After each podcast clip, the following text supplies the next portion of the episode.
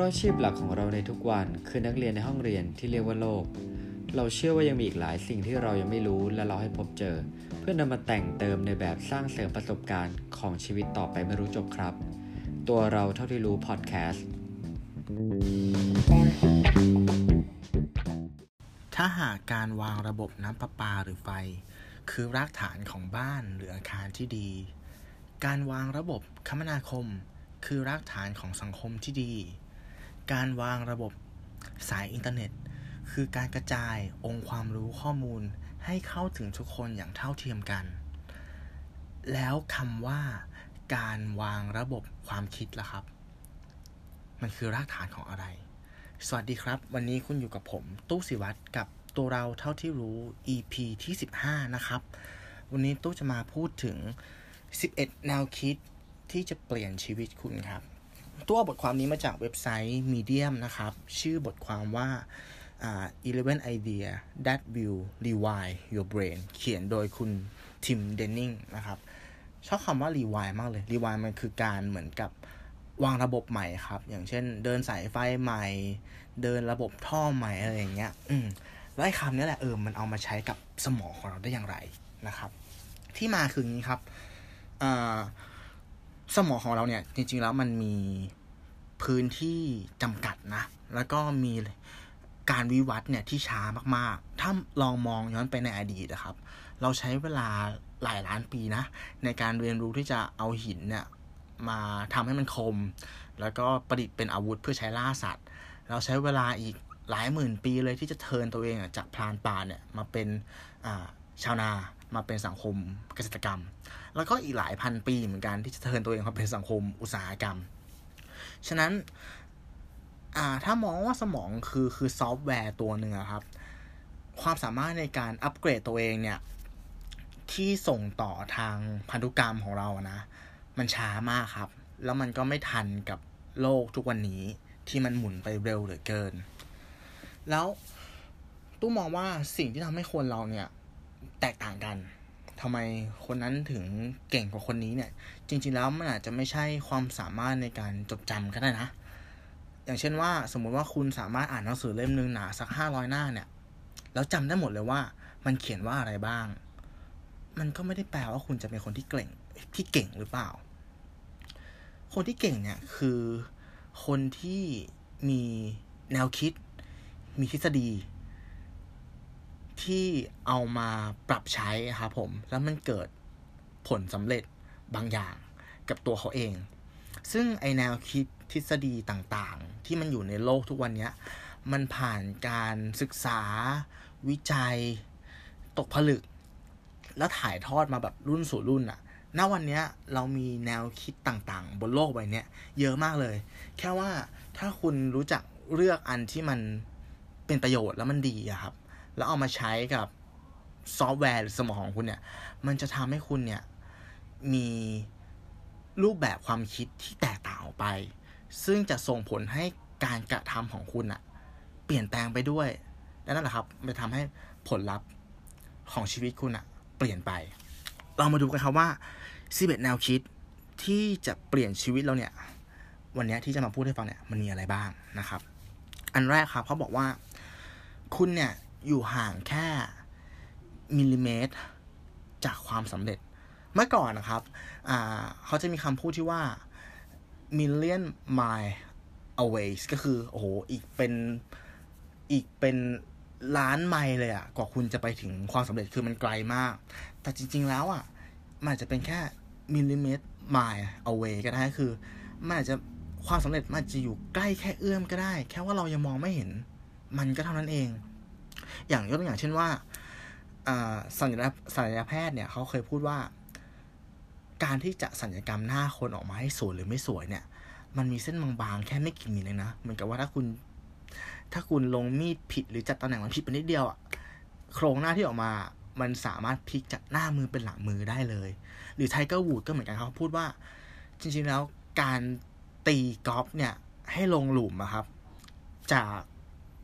จากสถานที่ต่างๆไม่ว่าจะเป็นบนบนพื้นหญ้า หรือว่าตีจากพื้นทรายหรือจากน้ำเนี่ย จุดที่ไม้จะกระทบกับลูกกอล์ฟอะมันห่างกันแค่ไม่กี่มิลลิเมตรเอง ฉะนั้นครับให้ลองเปลี่ยนความคิดว่าจากจุดที่เราอยู่เนี่ย ไปถึงความสำเร็จอะจริง ๆ แล้วมันอาจจะไม่ได้ยาวไกลขนาดนั้นก็ได้นะ มันอาจจะเป็นสิ่งที่มันอยู่ใกล้ตัวเรา เพียงแค่เราอะ ยังหามันไม่เจอแค่นั้นเองทำต่อไปครับ แล้วสักวันหนึ่งคุณอาจะเจอมันแบบง่ายๆ ก็ได้เหมือนแบบเส้นผมบางภูเขาเลยก็เป็นไปได้สองครับ เขาบอกว่าให้เราเนี่ยเพิ่ม rejection rate rejection rate ก็คืออะไรมันกับว่า เราเนี่ยค่อนข้างจะรู้สึกแย่เนาะหรือหรือไม่ชอบไม่คุ้นชินกับการโดนปฏิเสธ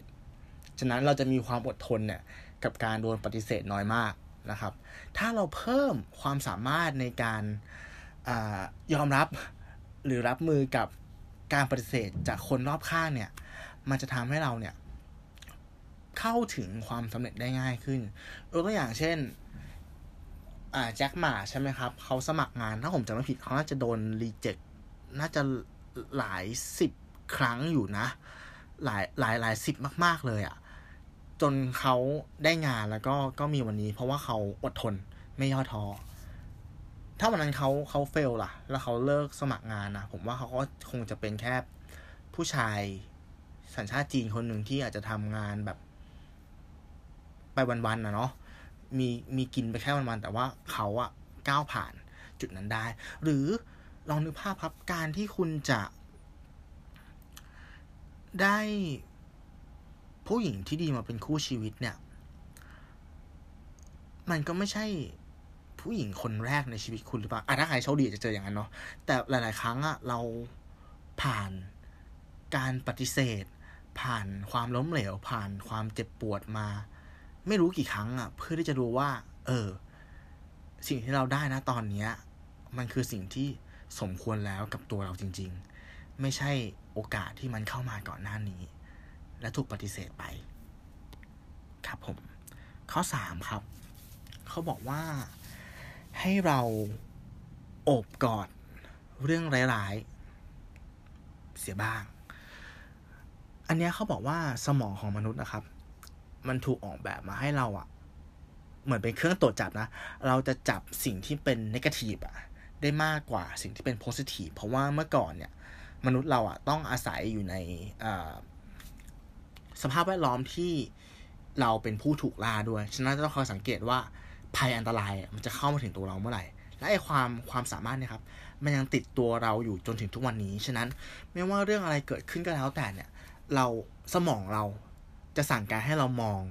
จุดที่มันเป็นจุดที่ลบก่อนเสมอ ฉะนั้นถ้าเกิดเราหัดรู้จักอบกอดหรือรับมือ กับความคิดลบมันเข้าใจตัวเองเนาะเข้าใจรูปแบบการทำงานของสมองตัวเองว่า เออ มันเป็นเรื่องปกติที่เราจะมองเรื่องลบลบขึ้นมาก่อนเสมอเนี่ย แล้วใช้สติกับมันเนี่ย ลอง reframe หรือว่าเปลี่ยนมุมมองกับมันเนี่ย มันจะทำให้เราเนี่ย ประสบความสำเร็จมากขึ้น เริ่มจากเรื่องง่ายๆอย่างก็นะครับ ว่าอย่างเช่นว่า เออ วันเนี้ย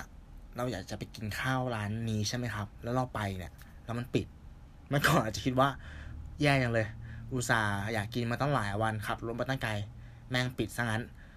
ลองมองกลับครับว่า เออโอเค ถ้าปิดเนี่ยมันก็เป็นโอกาสที่เราจะได้ลองร้านอื่นๆ ที่อยู่ในละแวกนั้นหรือเปล่า ขับมาไกลเนาะร้านข้างๆ อาจจะรสชาติดีก็ได้ ใครจะไปรู้ หรืออย่างวันนี้ถ้าเกิดบอกว่า เอ้ยมันฝนตก แย่จังเลย ไม่ได้ออกไปไหนเลยอยากออกไปเที่ยวจะตาย เรามองกลับว่าการที่ฝนตกแล้วเราออกไปไหนไม่ได้เนี่ย มันอาจจะเป็นโอกาสดีก็ได้นะ ที่เราจะทำกิจกรรมในบ้านที่เราผัดวันประกันพรุ่งมาไม่รู้กี่เดือนอย่างเช่นการอ่านหนังสือ การเขียนอะไรบางอย่าง ฟังเพลงหรือว่าใช้เวลากับคนใกล้ตัว อย่างนั้นก็เป็นได้ถูกต้องไหมฮะ ข้อสี่ครับ เขาบอกว่า อย่าตามคนอื่น อันนี้หมายถึงว่าทุกวันนี้เราเสพ สื่อเนาะมันก็เป็นจะพูดยังไงเดียอ่า เราชอบ รับสื่อของคนที่เขาสำเร็จแล้วอะ่ะหมายถึงว่าดูรายการที่มันอินสปายตัวเองใช่ไหมครับ เราเสพแนวคิดเสพข้อคิดต่างๆ มากมายเนี่ย แต่หลายครั้งเนี่ย เรารับแต่แนวคิดของคนอื่นมากเกินไป จนเราไม่เป็นตัวเอง เราลืมความเป็นตัวเอง เขาบอกว่าอย่าเราอะอย่าใช้ชีวิตเหมือนเป็น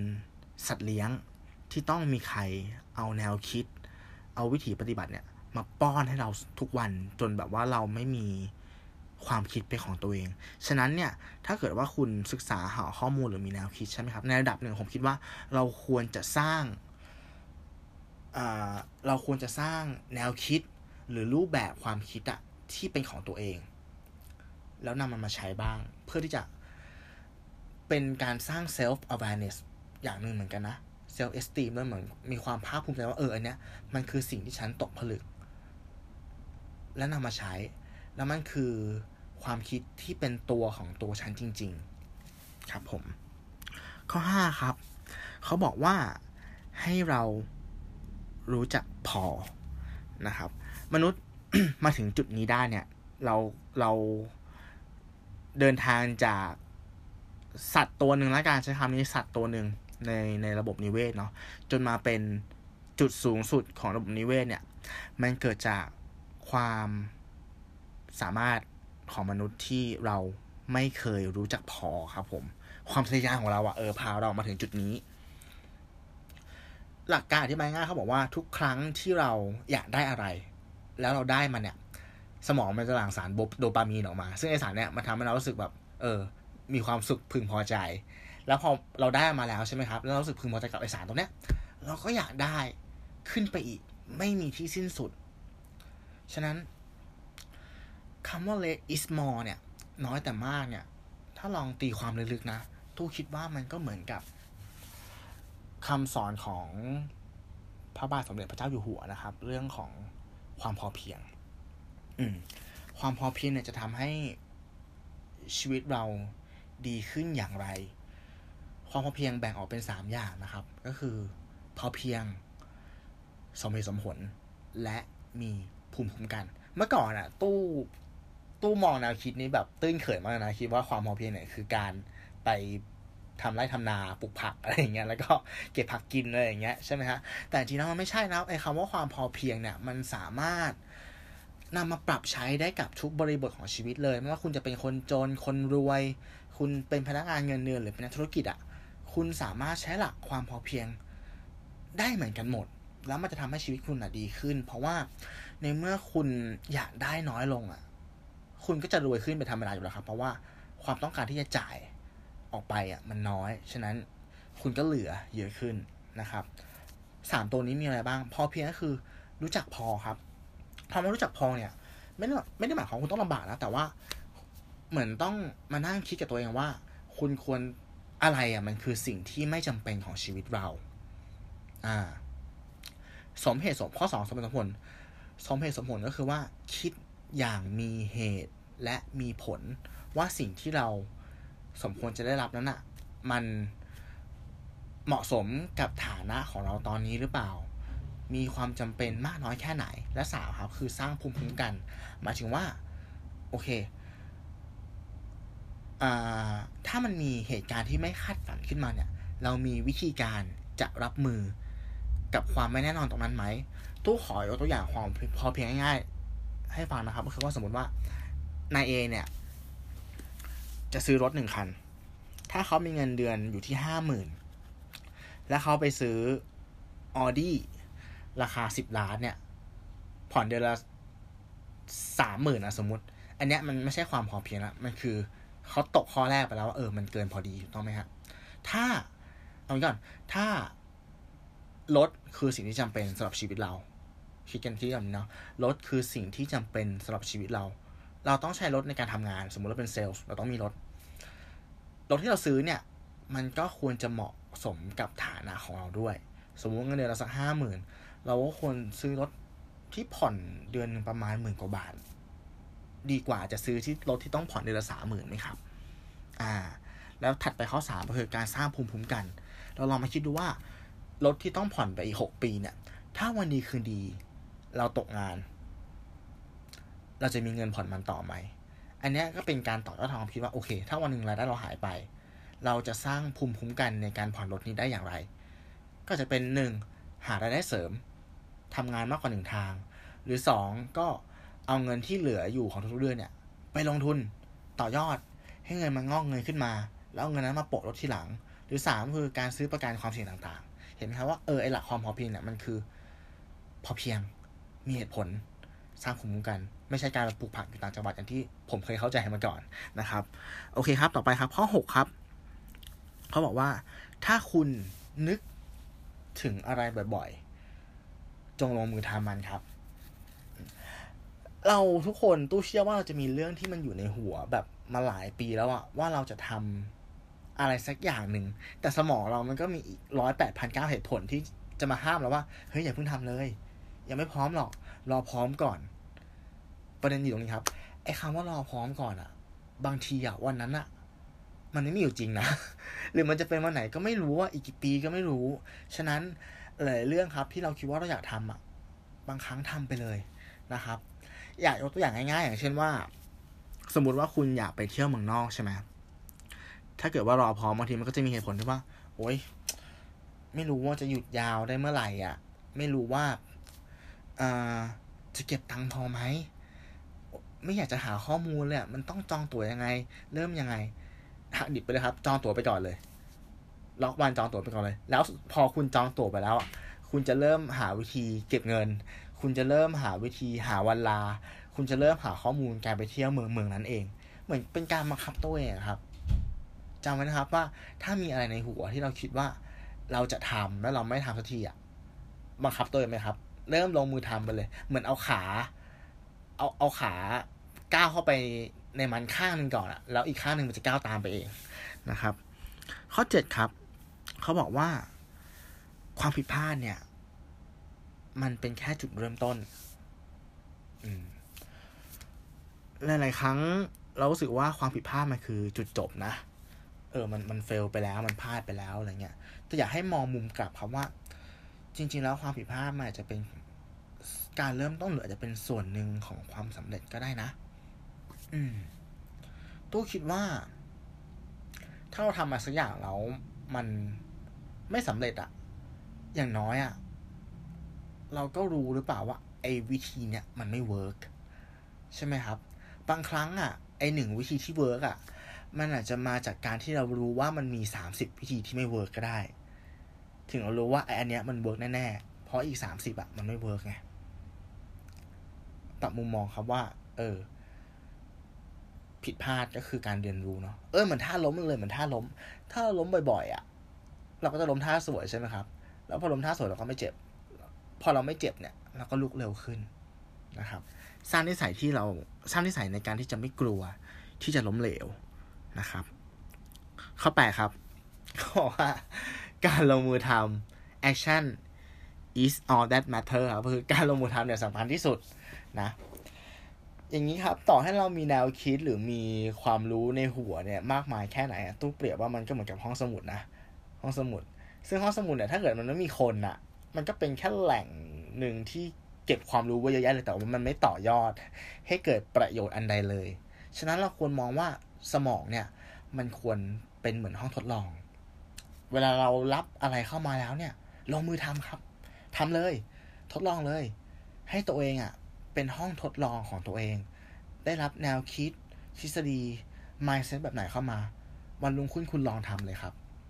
แล้วดูว่ามัน work ไม่ work ไอ้การลงมือทำเนี่ย มันจะทำให้ เออ ชีวิตเรามันมันมีการพัฒนาและแล้วไปได้ไกลกว่าที่เราคิดจริงๆนะ ไม่ใช่แค่การแบบนั่งฟังแนวคิดหาข้อมูลแล้วก็เก็บมันไว้ในหัวเป็นเหมือนห้องสมุดที่ไม่มีคนใช้อะครับ สุดท้ายแล้วคุณก็ไม่ได้ไปไหนเลยอะแค่เหมือนเป็นคนที่รู้มากแล้วก็ไปคอยไปตัดสินคนอื่นเท่านั้นเองนะครับผม ข้อ 9 ครับ คุณสามารถเป็น แรงบันดาลใจให้ตัวคุณเองได้ อืม อันเนี้ยมันก็อาจจะคล้ายๆ กับข้อกันก่อนที่พูดมาเนาะ แต่อยากจะขยายความนิดนึงเหมือนกับว่าเขาบอกว่า อย่าไปคิดคำว่าคนที่เขาอยู่บน บนยอดจุดยอดหรือคนที่เขาประสบความสำเร็จมากมายเนี่ยเขาคือซูเปอร์ฮีโร่ไม่ใช่ จริง ๆ แล้วอะเขาก็เป็นคนเหมือนคุณนั่นแหละ เราทุกคนเหมือนกันครับ และทุกคนเนี่ย ก็มีความสามารถหรือมี gift มีทักษะอะไรบางอย่าง ที่ติดตัวมาตั้งแต่เกิด ฉะนั้นจงเชื่อมั่นตัวเองครับว่ามันมีบางเรื่องแน่นอนที่เราสามารถทำมันได้ดี ดีกว่าคนอื่น แล้วสิ่งนั้นนะถ้าคุณหามันเจอ ให้เชื่อเขาว่ามันจะพาคุณอะไปถึงจุดที่ คุณไม่เคยไปถึงนะครับ อันนี้ผมก็ยังหาไม่เจอนะก็ยังหากันต่อไปแต่แต่ณวันนี้ถ้าถามถ้าถามตัวผมเองอะผมคิดว่า ไอพอดแคสที่ผมอัดอยู่อะสิ่งที่ผมพูดอยู่ สิ่งมันทำให้ผมเปลี่ยนรูปแบบการใช้ชีวิตนะ แล้วก็เหมือนเจอความหมายอะไรบางอย่างในชีวิต อืมผม happy มากนะกับที่ทำแล้วก็ขอบคุณนะครับที่ที่ที่มาฟังพวกเราหนึ่งบนหนึ่งเท่ากับสามพอดแคสต์อันนี้ออกนอกเรื่องนิดนึงครับผมต่อไปครับ ข้อสิบครับเขาบอกว่า ความรัก มันหาได้ง่าย มากกว่าที่คุณคิด ก็พี่บีเคสเซนโด